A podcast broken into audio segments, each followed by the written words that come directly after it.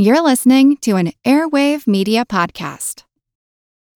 When you need mealtime inspiration, it's worth shopping Kroger, where you'll find over 30,000 mouthwatering choices that excite your inner foodie. And no matter what tasty choice you make, you'll enjoy our everyday low prices, plus extra ways to save, like digital coupons worth over $600 each week. You can also save up to $1 off per gallon at the pump with fuel points. More savings and more inspiring flavors make shopping Kroger worth it every time. Kroger, fresh for everyone. Fuel restrictions apply.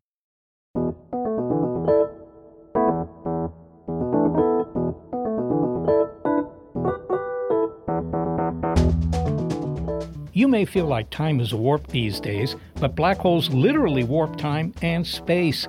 These mass cobbling monsters at the centers of galaxies also bend light, which is what scientists measured recently around a black hole. Now, while that discovery was exciting, a century old theory had predicted it. Yep, as if from beyond the grave, Einstein continues to be the maestro of physics on the large scale. But on the small scale, where elementary particles rule, there may be some trouble. Unexpected experimental results at a particle accelerator threaten to upend our best description of the basic building blocks of the universe. Are we entering a new era of the most fundamental science of all, physics? I'm Seth Shostak. I'm Molly Bentley. This is Big Picture Science produced at the SETI Institute. In this episode, how black holes are not forever, the strange behavior of an elementary particle hints at new physics, and an astrophysicist reveals how Einstein's ideas about relativity rocked his world at age 10. This episode, Phreaky Physics.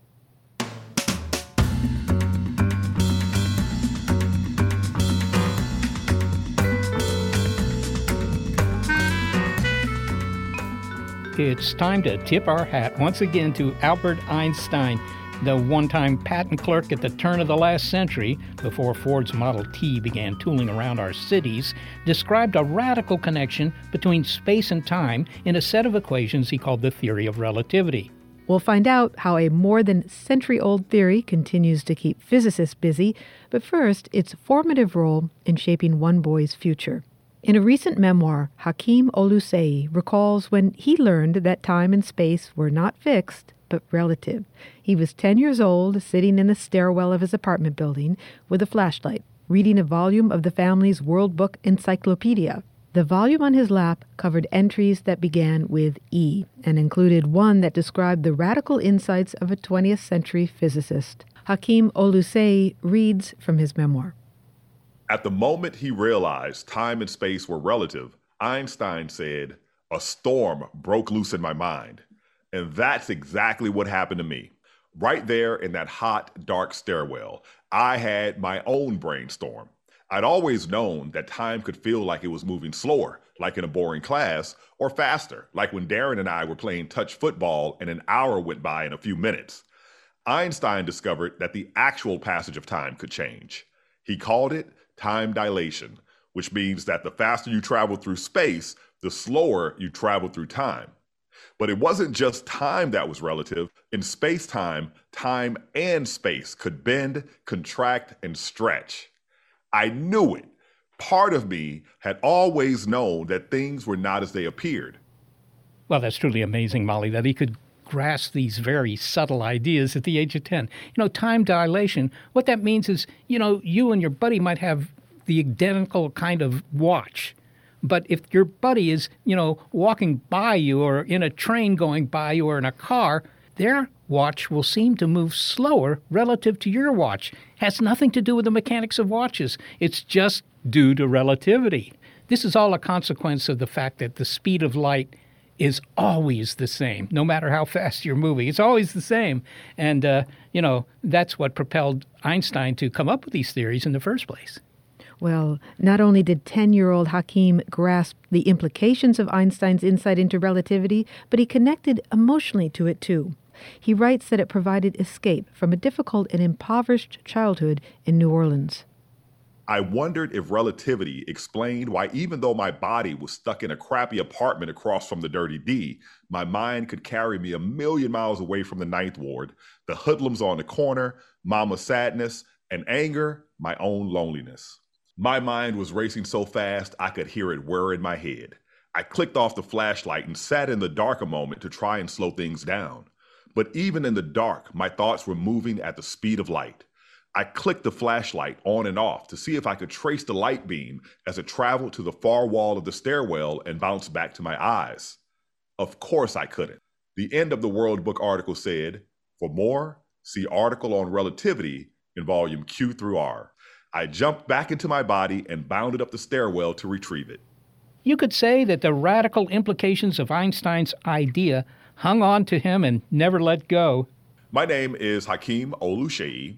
I am a PhD physicist who does astrophysics, and I am an affiliated professor of physics and astronomy at George Mason University.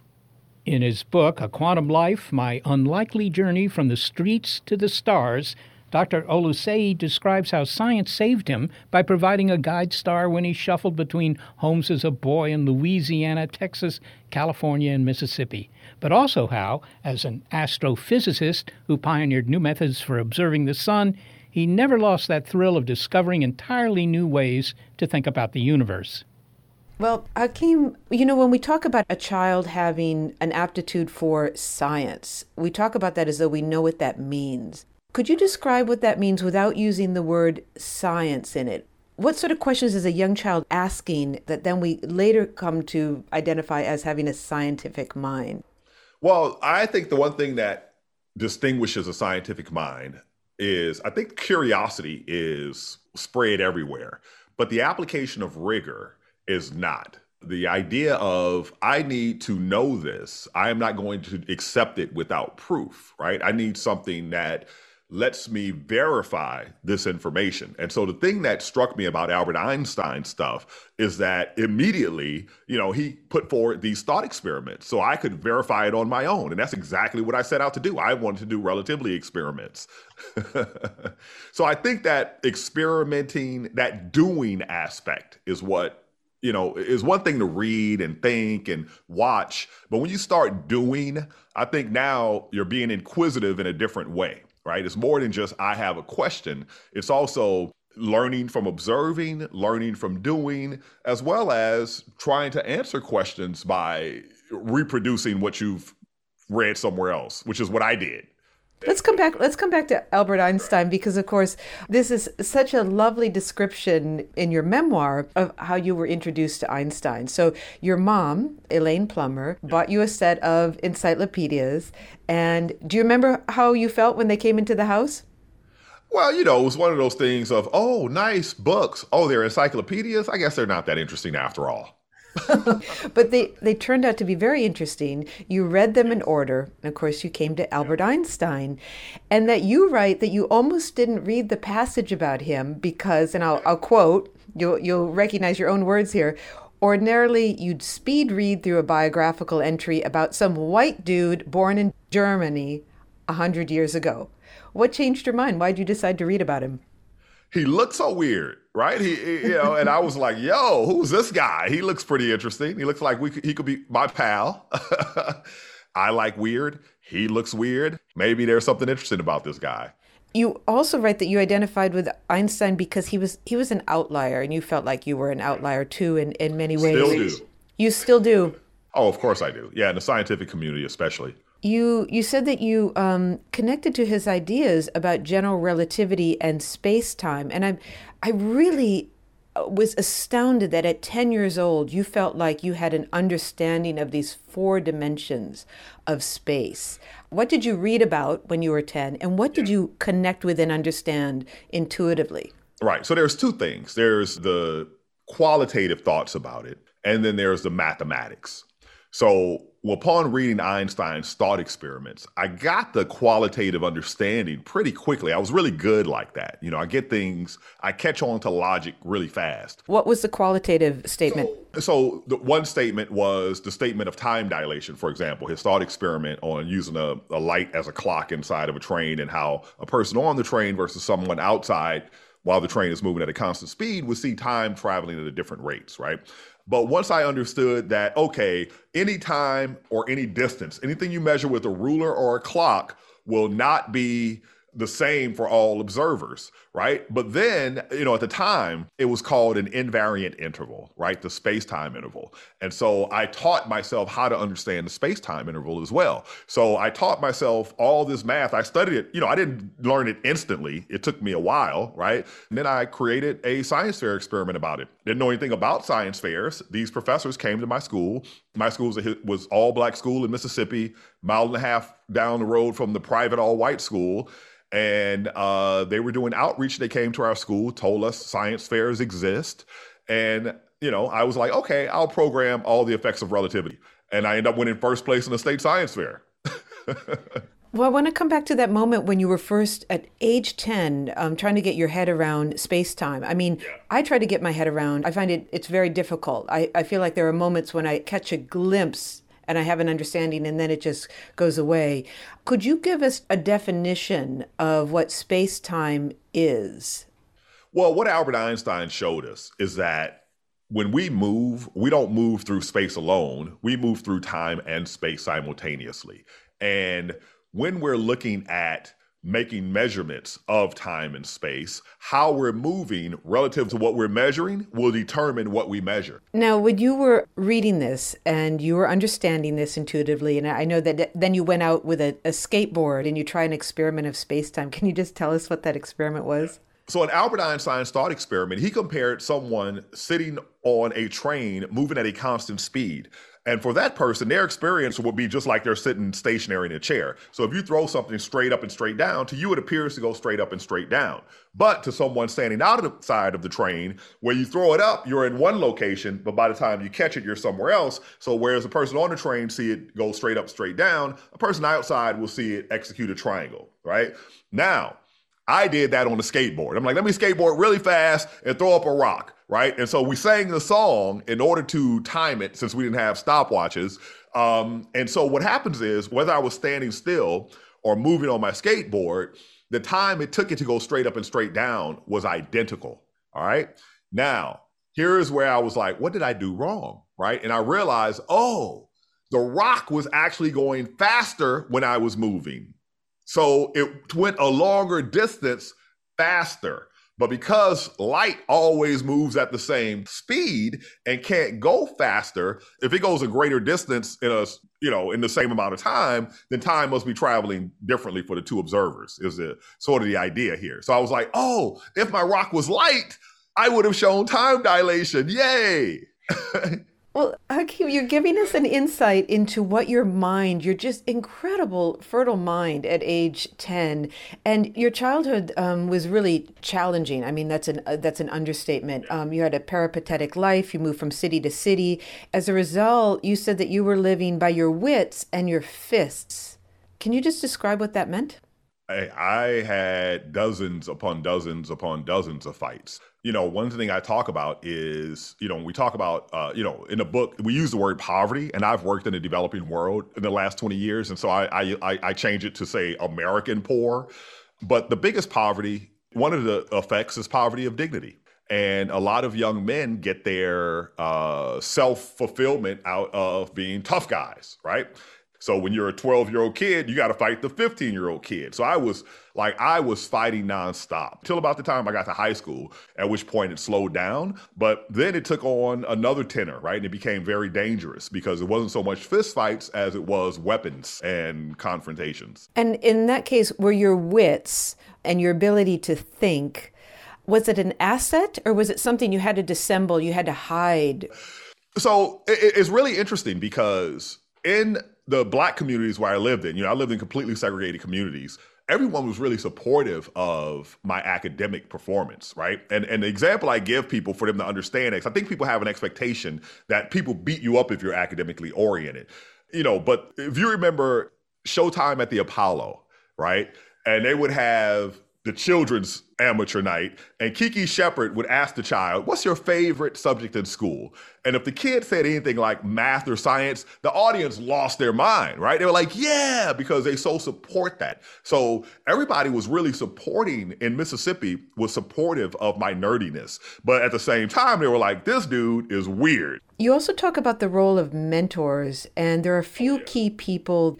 Everyone from your friend Darren Brown, who played chess with oh, you, yeah. to a high school teacher, Mr. Barber, Mr. Reeves, Dr. Teal, and then, of course, Art Walker yes. at Stanford. Cynthia McIntyre, yeah, Art Walker, my first research supervisor, yeah. Describe in what way teachers um, were your lifeline, and that's the word that you use. Well, I'll tell you one. One was my Navy recruiter. My Navy recruiter came in and he was just believed in me so much. And he was like, man, I'm going to get you into the Naval Academy. He did not. We, we missed a deadline. But what he did do, he got me into a program. I tested to be a nuke in the Navy successfully. Then I got into this program that took people in from places like my, my background without a strong academic education and one thing they did is they took you from arithmetic through calculus in one year. There were two math classes, the regular class and the remedial class.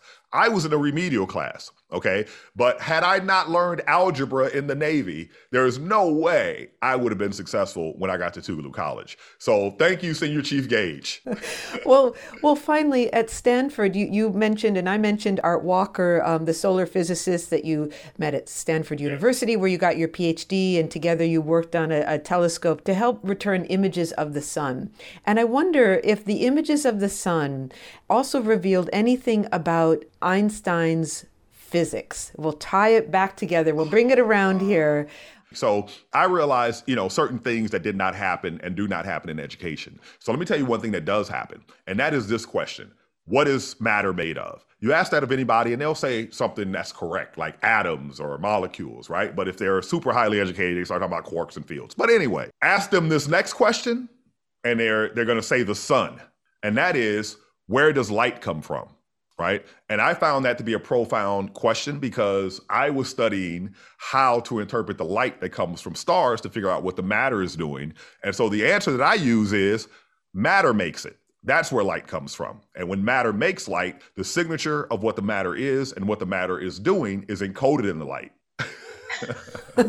because we can have light without having the sun. I think that's Absolutely. one of the points. Um, it in a dark room every day. Yeah, a firefly uh, makes light. A flame. So when they say the sun, I was like, well, there's light in this room, but there's no sun. They'll say energy, and I'll say light possesses energy. But you know, like there are environments around uh, neutron stars and black holes where you can get light created by fields. But for the most part, matter makes light, right? And that whole idea of understanding how to read light is so critical for everything. Hakeem Oluseyi, thank you so much for talking to us. I hope we can have you back on the show sometime. Absolutely, anytime.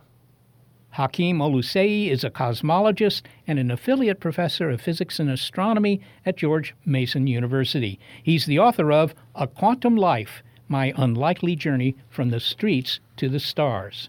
You know, Seth, Dr. Oluseyi mentions the role that experimentation has played in science and the role that it has played in Einstein's theories. And this brings us to the famous light experiment that he describes. Yes. What gave the impetus to Einstein to think about these things was an experiment conducted in the 1890s. It's known as the Michelson Morley experiment uh, for the two American physicists who did it. You know, they measured the speed of light under various conditions, and they found that the speed of light was always the same.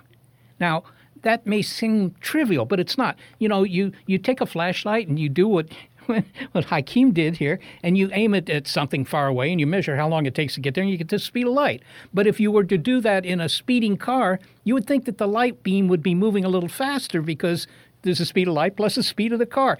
But it isn't. That was the big discovery, and that's what led Einstein to think about uh, trams and light beams and the special theory of relativity.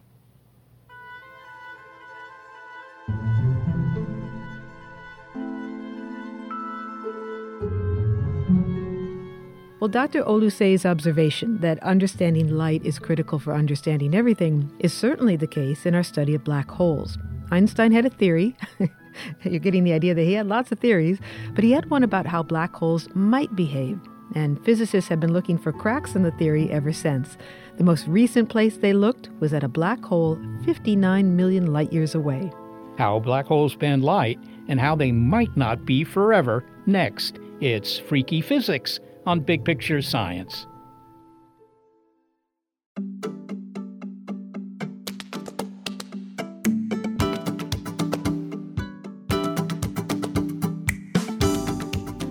Black holes are showstoppers. They're also, as we'll hear, light benders.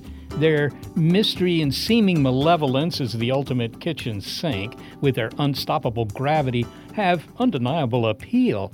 Well, their strange behavior is predicted by another Albert Einstein theory, that of general relativity, also known as his theory of gravity. When you say the ultimate kitchen sink, you mean because everything collects in it? Well, everything could collect in it. It has room, it has bottomless room. Well, in the 17th century, Isaac Newton described gravity as a force. For example, that which pulls an apple to the ground. But Albert Einstein had a different idea. He said that gravity was really caused by the geometry of space time. And a metaphor that physicists find imprecise but is actually quite useful in thinking about this is that of a suspended bedsheet distorted by a bowling ball at its center. Now, imagine that Earth is that bowling ball. So let's say I'm in orbit around the Earth, like the International Space Station. What the International Space Station is really doing is it's falling along a natural curve in space, namely a circular one, carved by the presence of the Earth. So in Einstein's theory of gravitation, masses cause curves in space and time warps in space and time, and how you experience them is dictated by the path you take in that space time. One of the most fundamental predictions of general relativity is that mass can bend light. And, and think about that. If you have a 10 ton truck parked on your street, would you ever imagine that it would somehow change your view of things down the block? What does your view of things have to do with light bending? Well, your view of things has to do with the light that's reaching you from, I don't know, that building behind the truck. But the truck is bending those light beams coming from the building in such a way as to distort the picture. So you might be able to see a little bit behind the truck. Now, of course, a truck doesn't have enough mass to make much of a difference here, but a black hole does. Now, a black hole is, you know, in size, it's very, very small, essentially infinitely small but its mass can be, well, I mean, billions of suns in mass. That's a lot of mass, and it will warp any light that gets near to it. How is it that a black hole can be small and yet be so massive? Well, how do you make a black hole? I don't know if you made any recently, Molly, but you know, you just have a whole bunch of mass that collapses in on itself because its gravity is so strong, it starts pulling everything in. Now, you normally don't see that, but if you had a big enough star that died, ran out of fuel, all the gravity in that star would cause it to collapse not just to, you know, a small size or an even smaller size or an even microscopic size, but to an infinitely small size, and then it's a black hole. Okay, so, you know, a black hole, it's a heavy thing, uh, and it will warp all the light that passes near to it. Now, that helped Stanford scientists recently see light coming from the backside of a black hole, which Einstein said they should. Now, here's what the physicists were doing. They were measuring X rays coming from the direction of a black hole, a very distant black hole. Now, after all, X rays are really just another form of light, light with very short wavelength. Okay, the X rays were being produced because matter was falling into the black hole. Why would X rays be produced because the black hole was absorbing this matter? Yeah, well, it was, you know, maybe ripping apart a star or something like that. But before that matter actually sinks into the maw of the black hole, it's spinning around the black hole. It's going right. So you heat up that gas, you heat it up so high to millions of degrees, and then it makes X rays. That's how you make X rays. Now, you might expect that there would be X rays produced not just on the side of the black hole you could see, but on the side of the black hole, you know, behind the black hole, right? That you couldn't see. But Einstein predicted that the intense gravitational field of the black hole would bend that light, those X rays, causing them to come around the black hole and be seen by us. Like that truck bending the light of the objects around it. O- only you said that the truck isn't massive enough to really make much difference, so it can't really bend light. Yeah, well, it, it bends like, but you'd have a hard time measuring that bend. It's so tiny. But here you got a big black hole, and you know, then it bends things enough for you to measure it. So these researchers saw X rays coming from the backside of the black hole. It was the first direct observation of light from behind a black hole. Again, that's a scenario predicted by Einstein's theory of general relativity, but it hadn't been confirmed until now. Score Einstein. But there is something that even he wouldn't have predicted about black holes. That discovery would be left to Stephen Hawking. Now, we've been talking about the weird events around a black hole, but what if you get closer to the edge of a black hole, what's called the event horizon? Now, we need to put on our quantum mechanics hats for Yeah. that. yes, those are hats that are sometimes there and sometimes not. Particles are radiating from the edge of that black hole, and the discovery of Hawking radiation changed our understanding of black holes. I'm Janna Levin, and I'm a theoretical astrophysicist at Barnard College of Columbia University, and I'm also director of sciences at Pioneer Works. Hawking radiation was really spectacular discovery because nobody saw it coming. Nobody anticipated it. The idea is really that if you just look at pure gravity, no particles in the universe, just pure gravity, then a black hole creates an event horizon, which is just a region beyond which not even light can escape. And, um, and this event horizon is very strict so that the black hole becomes completely screened and separate from the rest of the universe in the sense that nothing that falls in will ever come out again. And uh, that makes it seem as though the black hole couldn't possibly radiate because when you radiate, you're emitting stuff, you're emitting particles. And what Hawking realized is that when you add quantum mechanics, when you start to add the deep fundamental nature, quantum nature of matter, that in fact there is this very subtle process by which the black hole can actually get smaller and emit particles. So, what you're saying is that unlike diamonds, black holes are not forever. Yeah, well, we thought they were forever, exactly, and that they could only get bigger. That's a one way street. Black holes can only grow. And what Hawking realized is that over a very, very long time scale, much, much, much longer than the age of the current universe, um, a large black hole, a black hole the size of a star, will eventually not only evaporate, but explode in the final stages together. So the black hole has a kind of temperature at which it is evaporating, and it's cooler the bigger the black hole and it's hotter the smaller the black hole. So, right now, all the black holes we know of in the universe are too cold to possibly notice that they're evaporating. It's only after a very, very, very long time in the far future that they'll be small enough that the temperature will be hot enough that we would um, imagine it being detectable. But by then, presumably, we'll be long gone. Maybe you could explain how they do evaporate, because of course it's not in the way that a puddle of water evaporates. How does a black hole, if, if nothing can escape from a black hole, how can it get smaller and, and go away? It's actually a really gorgeous realization. So, right outside the event horizon, let's suppose space is completely empty. There's no actual matter in the universe. In quantum mechanics, you can't ever really say that there's nothing there. If you've ever heard of the Heisenberg uncertainty principle, it's the idea that you cannot precisely pinpoint the location of a particle and its energy or momentum. And that very subtle idea leads to the possibility that if you can't precisely pinpoint if something's there, you can't actually say it's not there either. And so there's a literally a quantum limit to what nothing means. Nothing doesn't mean that there's never particles there. It just means that they're kind of popping in and out, frothing in this quantum fluctuations. So nothing is actually this very subtle um, possibility of things kind of existing and then disappearing again. And what Hawking realized is if two particles come out of the vacuum, one of them can be stolen by the black hole, and then the other one can't go back to being nothing again. It's like you've ruined it. One of the analogies I like to give is to say imagine empty space has the color green. And when two particles come from empty space, they can be a blue particle and a yellow particle because together they make green.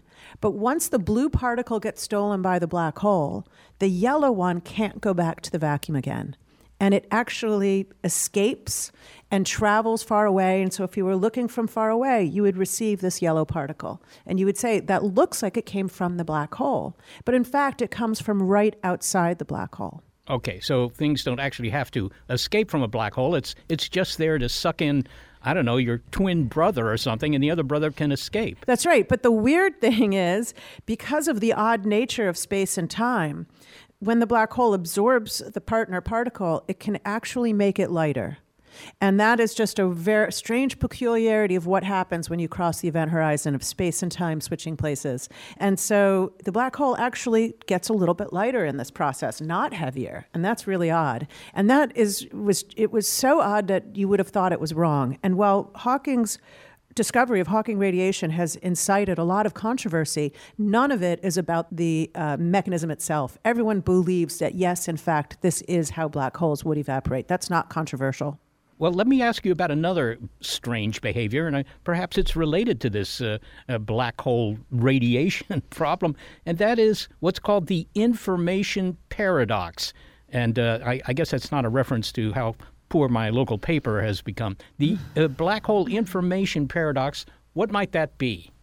Well, Hawking, when he wrote this paper, he knew that he had really begun a kind of uh, a revolution of sorts because the story doesn't end there. He knew that it meant something really profound, and that is because the black hole evaporation, in some sense, never involves anything from the inside coming out you would have, let's say, a black hole that you made with a bunch of matter, and that matter carries with it quantum information about that matter, and um, and yet this black hole is getting lighter and lighter without ever revealing that information that it's kept trapped behind the event horizon through this subtle process. And so it's as though you've yanked the curtain up when the black hole is gone and explodes, and all of that information trapped in the matter has just disappeared. It never made it out of the black hole.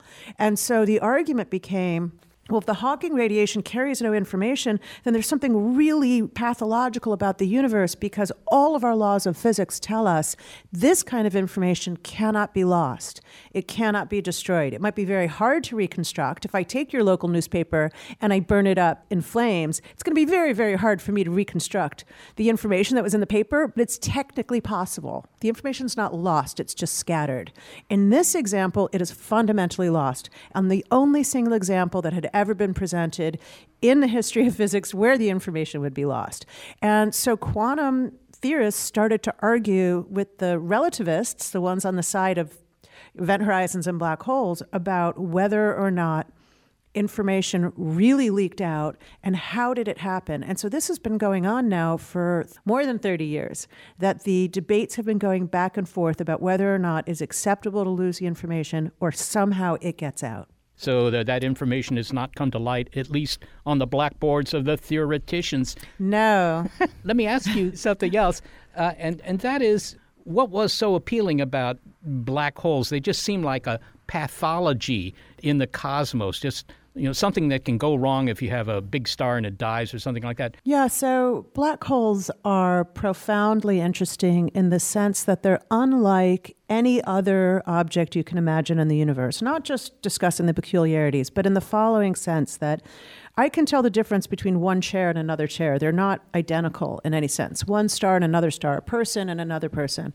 Black holes of a certain mass and spin are absolutely indistinguishably identical to every other black hole with that mass and spin.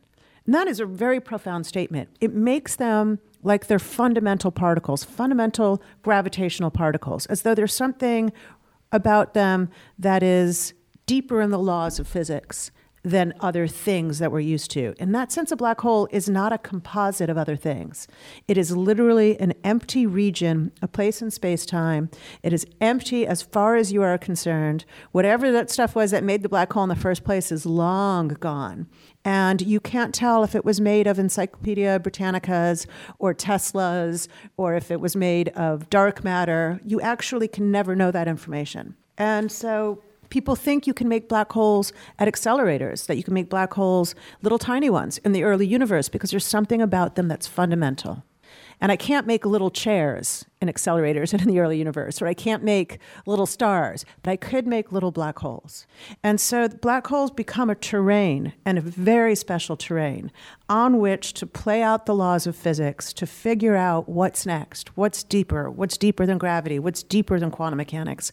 And so that's really the beauty. They offer us that playground. Janna Levin, thanks so very much for speaking with us. Thank you so much. Great to be on the show. Janna Levin is a theoretical astrophysicist at Barnard College of Columbia University, and she is the director of sciences at Pioneer Works. okay, Seth, so to get our head around the conversation that you had with Dr. Levin, if we understand this right, would all the matter in the universe eventually disappear if black holes evaporate? Well, that's right, because over the really long time scale, I'm not talking centuries here or millennia or eons or anything like that, but talking about, you know, really long time scales, everything falls into black holes. All the stars, which will have burned out by then, in our galaxy, they just collapse into a big black hole in the center. So all you have left in the universe essentially is black holes. But then it turns out because of this Hawking radiation, the black holes eventually all go away. So everything falls into the black holes the way that at your house everything falls into your kitchen sink, apparently. That's what we've learned from this. that would make cleaning up easier. Yeah, well. okay, and so the black holes suck it all in or, or draw it all in, and then the black holes themselves evaporate. And then there's nothing? What's left in the universe? Well, there's, you know, the, these little particles that were produced when the black holes evaporated, of course. But everything is very cold. It's obviously very dark. I mean, the universe keeps expanding, but nothing ever happens again. Kind of do boring. we, do we know this to be true, though? Has it happened? Or is this, I mean, if it's a cyclic universe, maybe it's already happened, but Well, is this yeah. what is the forecast for this the is the forecast, yes. Now, mind you, you can plan to stick around until it does happen. Uh, the time scale is about 10 to the 100th years. That's a 1 followed by 100 zeros. That's a long wait. I like that you suggest you just have to plan to stick around. Yes, well, I don't know what that plan would look like. well I, I, you should embrace it. But this is a theory, like Einstein's theories and Hawking's theories. This is a theory that this is what happens to the universe, the ultimate fate of the universe. Can we prove it, though? Well, I think the only thing you can do in the short term is to find a small black hole because small black holes will evaporate, you know, on short time scales. And just as they're going out, they explode, right? So if you could find some exploding black holes, that would at least prove that part of the theory. That would prove that Stephen Hawking was right. But you said that all black holes are small. So you mean really small black hole? Yeah, no, they in size they are, but this would be a matter of mass. If you if you could take, for example, Mount Everest and turn it into a black hole, that's what I call a small black hole. That's not a plan that someone has. No, but it may have happened at the shortly after the Big Bang or during the Big Bang that a lot of these very small black holes were made.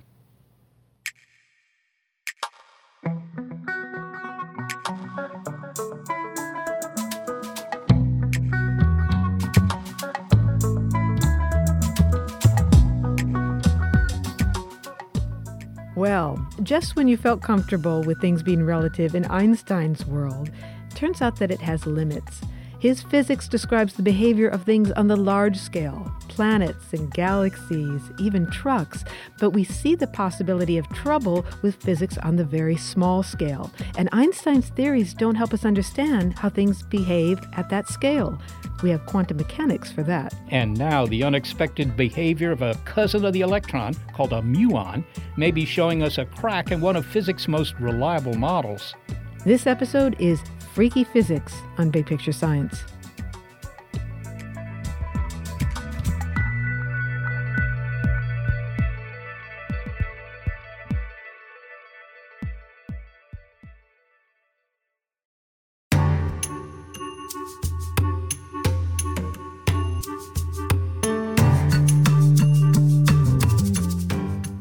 It wasn't all that long ago that we thought that all matter was made up of just three building blocks protons, neutrons, and electrons.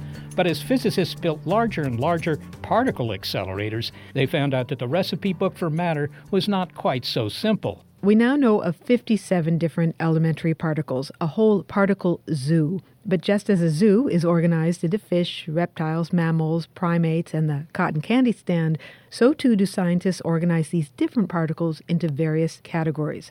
It's called the Standard Model. in much the way that the zoo organizes animals but doesn't actually explain how evolution works, so too the Standard Model allows us to categorize elementary particles, but it doesn't explain why these 57 varieties exist. But still, it's the best tool we have for understanding the basic building blocks of the universe. But the best may not be good enough because the results of a recent experiment may upend the standard model of physics. Remember that almost every time we found a theory that was slightly wrong, like Newtonian physics, for instance, it's opened a door to a better, more complete theory. The troublemaker this time is an elementary particle called the muon. A muon is components of, of cosmic rays, which are hitting us all the time. And by the way, Einstein's theory of relativity comes to our aid once again, this time in helping us to measure the muon. Cosmic ray muons, which are hitting us, are traveling close to the speed of light, and so their internal clocks go slower due to relativity, and so they actually live longer. Saying they stick around longer is all relative, of course. If they weren't moving so fast, they'd disappear in about two millionths of a second. Zip! But the fact that they stick around a little longer, at least from our point of view, helps us to measure their properties. Otherwise, it would be very difficult. The measurements seem to suggest that the muons are being weird. They don't seem to obey the predictions of the standard model. Now, you don't have to wait for a shower of muons from cosmic rays. You can create your own. University of Manchester physicist Mark Lancaster and his team created muons at the Fermilab Particle Accelerator, a large collider just outside Chicago. So, what we do there is we accelerate protons and we hit them into a target, which is basically also just containing protons. And then they will produce these subatomic particles called pions. And these pions, which contain quarks, will decay to muons. Dr. Lancaster has recently helped run the muon G 2 experiment at Fermilab, and the results were not what physicists expected. According to the standard model, muons should have a certain amount of spin. But when the physicists measured that spin by sending the muons through a magnetic field, they seemed to get an unexpected answer, which may put the standard model of physics in jeopardy. And by the way, it's unlikely that the findings of this experiment were simply an error. Well, at the moment, yeah, the probability of it being a an experimental error is one in forty thousand or so. It's quite it's quite a small probability. But I've been involved in physics long enough to see unexpected things disappear, and I'm I'm somewhat I'm always slightly cynical when you see something and it's you think that it's maybe too good to be true. The cynic in me goes, well, let's wait, let's take a little bit more data and make sure that we can move it beyond the bounds of probability of being a fluke. Well, okay, but aside from saying that uh, you know our expectations for muons were maybe wrong, sounds like they were what is the implication of this experimental result? I mean, why did physicists stomp and shout when it uh, was confirmed with you know other experiments? I believe that two different experiments have shown this same behavior that doesn't seem to be quite right. The excitement is really because the current theory that we have to describe all these fundamental particles is actually manifestly not very good because it doesn't explain a whole host of things that that were that are self-evident in the respect for instance that we know that galaxies are rotating quicker than they should be and we believe that's due to dark matter existing we also know that the Big Bang should have created matter and antimatter in equal amounts at the start of the universe, but in three minutes, all the antimatter basically disappeared. And we don't really know the physics which is responsible for producing dark matter or getting rid of all the antimatter. So, what we need to explain those phenomena is some new types of particles or new types of interaction. And this may be a signal that there is an additional interaction out there because it's causing the muon to behave in a slightly strange way. So that's why people are getting excited because perhaps it's the first hint of us seeing new particles or new interactions. Okay, so well, the standard model, as I understand it, is kind of a classification scheme, but there's no real theory underlying it. It's just a, a recognition that there are patterns in the properties of elementary particles. Is that right? I mean, is, is that a fair description? Yes, in some ways, like all theories, it's largely rooted in experimental observations The standard model has been amazingly successful in that regard in describing thousands of pieces of experimental data. Like I say, of course, it does have these shortcomings in not describing dark matter or the disappearance of antimatter, but I don't really want to uh, slag it off in any real way. I mean, it is a remarkable theory which has evolved over decades and is mathematically extremely elegant and beautiful, but it just has some pieces missing. Well, if I can kind of summarize what you just said there, the slight irregularities in the properties of the muon, well, irregularities, they're, they're not coming up the way you figured they should come up. That sounds to me like uh, when they discovered that the, you know, the orbit of, or the motions of Mercury, the planet Mercury, long ago, weren't exactly right according to Newtonian physics. And that was a clue that Newtonian physics for all its elegance, wasn't right, and that something different was needed, in, in particular relativity. So this is kind of a, a clue that, yeah, you know, the standard model works, but it doesn't always work. And there's this is it going to help you find out what's yeah. wrong here? No, that's exactly right. That's an extremely good analogy of taking these small de- deviations in Mercury's orbit to point the direction that Newtonian mechanics wasn't correct and we needed general relativity. And it could be that the small things, the deviations that we're seeing in the properties of the muon, are exactly the same. They're showing the small deficiencies in the standard model and a need to invoke a better model, a better theory, which has new interactions and new particles. Yes, exactly like that. So, Mark, I take it you shuttled back and forth from uh, England to Chicago uh, to run those experiments at Fermilab. What's it like to run an experiment at Fermilab? Is it, you know, anything like what you see in the movies of uh, scientists doing? A, a, little bit, yeah. There's there's lots of people huddled around screens in different rooms, and the amazing thing is is that lots of different bits of equipment all has to work together at the same time. The accelerator has to work in when we first start taking data, we turn on all our detectors and they turn the accelerator on. And it is that, that there are a couple of people pressing buttons going, go, go, go. And then you wait and you think, oh, is it working? Is it not working? So there's always a nervous thing when you go, is the beam coming around? Are our detectors working?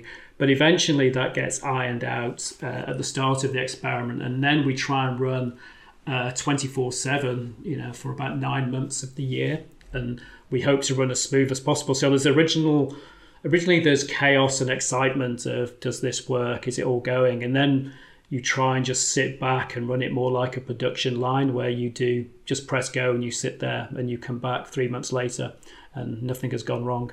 Of course, that never happens, but. okay, so uh, what what's going to happen next? Where do we go from here? I mean, I suppose the theoreticians will be busy trying to trying to accommodate the muon's idiosyncratic behavior. What about the experimental end of this? Yeah, absolutely. The, the theoretical physicists are extremely busy. They have quite furtive imaginations, and so they're, they're coming up with a whole host of explanations uh, all the time. Uh, experimentally, of course, we, we, need we need more data. We need about a, we need to analyze more data. We that data already exists and we're analyzing it, but it's a, quite a slow process analyzing this data because it's billions and billions of interactions. But yes, we hopefully in the in the timescale of the next uh, 18 months or so, we will have analysed this data, and then we should know for sure whether these properties that we've seen are really truly anomalous and are showing the, the new physics that everybody's has been looking for for many years. Yes, yes. The assumption is that nature is somehow elegant that you don't need more than one theory, that one theory should be able to explain all things, and it ought to be something you can write down on a single sheet of paper or something like that? Yeah, you would hope so. I mean, that's that's a bit of a bias, I think, that we're always looking for beautiful symmetries and beautifully elegant theories. I mean, I think we were spoilt a bit by predecessors, Einstein and Maxwell and Faraday and people like that, who managed to distill things down to beautiful, simple concepts. Life may, may not be like that, of course, right? Biology certainly isn't like that. We're hoping physics is because well, certainly my mathematics is not brilliant, and so I, pre- I prefer it not to be as endlessly complicated. Mark Lancaster, thank you so very much for speaking with us. You're welcome, Seth. Thank you. Thank you very much. Mark Lancaster is a professor of physics at the University of Manchester. Well, when we look at the big picture here, and there's very little that's as big as the cosmos, Seth, The question that we posed at the top of the show was Are we entering into a new era of physics, the most fundamental science? What is your conclusion? Well, of course, it's still tentative. As Mark Lancaster said, there could be an error in the experiment. But if this muon result holds up, yeah, this tiny little crack, something just slightly wrong, is the way all new theories get started. They find some experimental result that just doesn't agree with the theory. How does the strange behavior of the muon suggest that there might be new physics? And how would that help us understand, as he said, the, the questions that we have about dark matter, what it is, and why at the beginning of the universe there were not equal amounts of matter and antimatter. One explanation for this result, if it holds up, is that there's another particle out there, a big particle, and that could account for dark matter. Maybe that is the dark matter. Why can't we observe it? How do Well, we not know what this particle is? Well, it's not always easy to observe elementary particles. Think, think of the Higgs boson. You had to build a $5 billion machine that extends over a dozen miles and more, right, to find it. So they're not always easy to find. Physics is always a refinement of the physics that came before. And there, there are a lot of things we don't understand about the universe still. And so when you open another door, you understand a little bit more. Einstein had a better theory than Newton. It explained more things. And maybe, you know, whatever theory comes next, whether it's string theory or something else, will be an improvement on what we already have, which is relativity and quantum mechanics.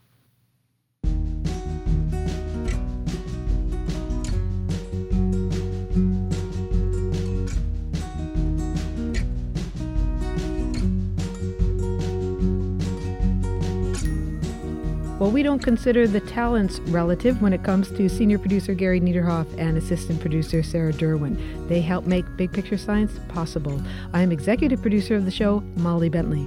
Thanks also to financial support from Rena Shulsky David and Sammy David, to NASA, and to the William K. Bowes Jr. Foundation. Big Picture Science is produced at the SETI Institute, a nonprofit education and research organization that seeks to find life elsewhere in this big physical universe.